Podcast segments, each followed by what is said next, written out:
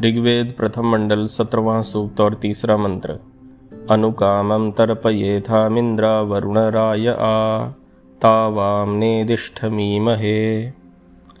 पदार्थ, जो इंद्र, वरुण, अग्नि और जल अनुकामम हर एक कार्य में राय धनों को देकर तर्पयेथाम तृप्ति करते हैं, ता उन वाम दोनों को हम लोग निर्दिष्टम, अच्छे प्रकार अपने निकट जैसे हो, वैसे ई महे प्राप्त करते हैं। भावार्थ, मनुष्यों को योग्य है कि जिस प्रकार अग्नि और जलों के गुणों को जानकर क्रिया कुशलता में संयुक्त किए हुए ये दोनों बहुत उत्तम उत्तम सुखों को प्राप्त करें, उस युक्ति के साथ कार्यों में अच्छी प्रकार इनका प्रयोग करना चाहिए। हमने पिछले मंत्र में चर्चा की थी कि जितने भी ईश्वर द्वारा रचित पदार्थ हैं।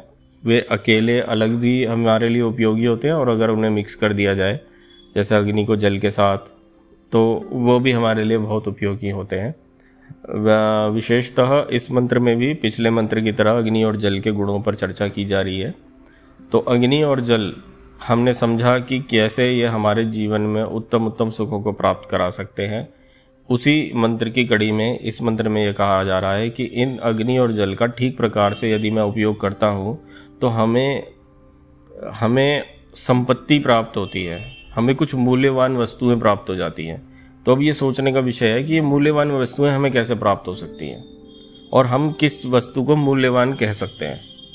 तो देखिए, आपके जीवन में हर वो चीज़, अगर हम एक लालच को छोड़ दें अगर हम उस दृष्टिकोण को छोड़ दें जो मनुष्य की इंद्रियों को हाइपर करती हैं तो आपके लिए मूल्यवान वस्तु मुख्यतः वो होती है जो किसी एक परिस्थिति विशेष में आपकी आवश्यकता की वस्तु हो।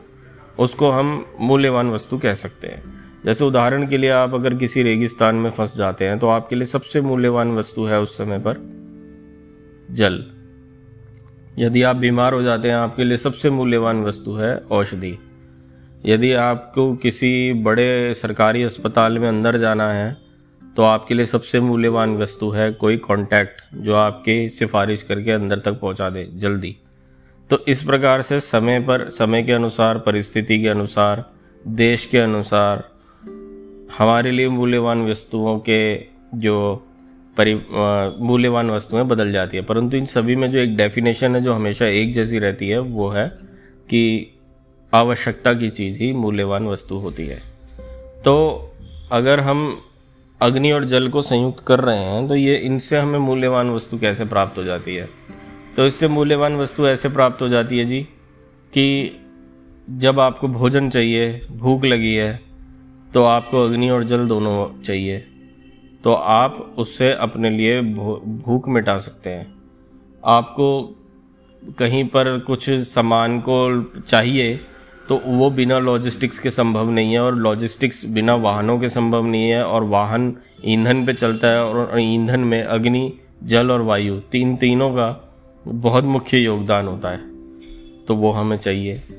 तो अगर आप बारीकी से देखें, आपके जीवन में जितने भी कार्य होते हैं नाइन्टी परसेंट के लगभग, उनमें डायरेक्ट या इनडायरेक्ट अग्नि और जल, इन दोनों का होना अवश्य होता है।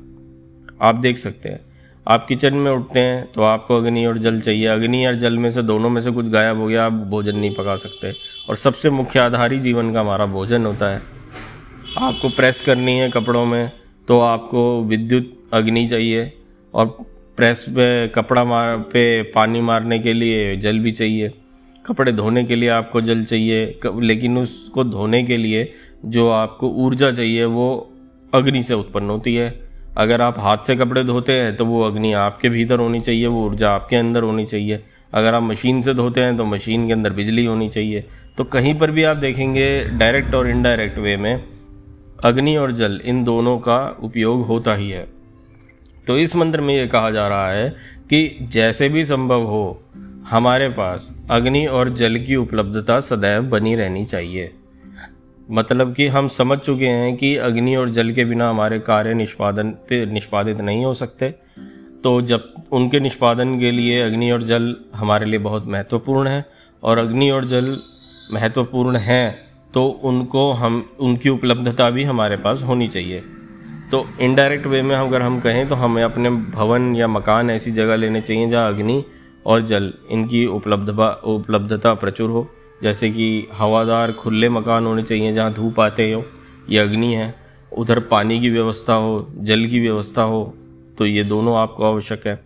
तो इस प्रकार से हमें अग्नि और जल हमारे निकट हों, ऐसी जो एक युक्ति या प्रार्थना कह लीजिए, वह हम मनुष्य इस मंत्र में एक तरह से व्यक्त कर रहा है ईश्वर की प्रेरणा से, और हमें इस प्रकार से अग्नि और जल का उपयोग करते हुए अपने जीवन को सुखी बनाना चाहिए।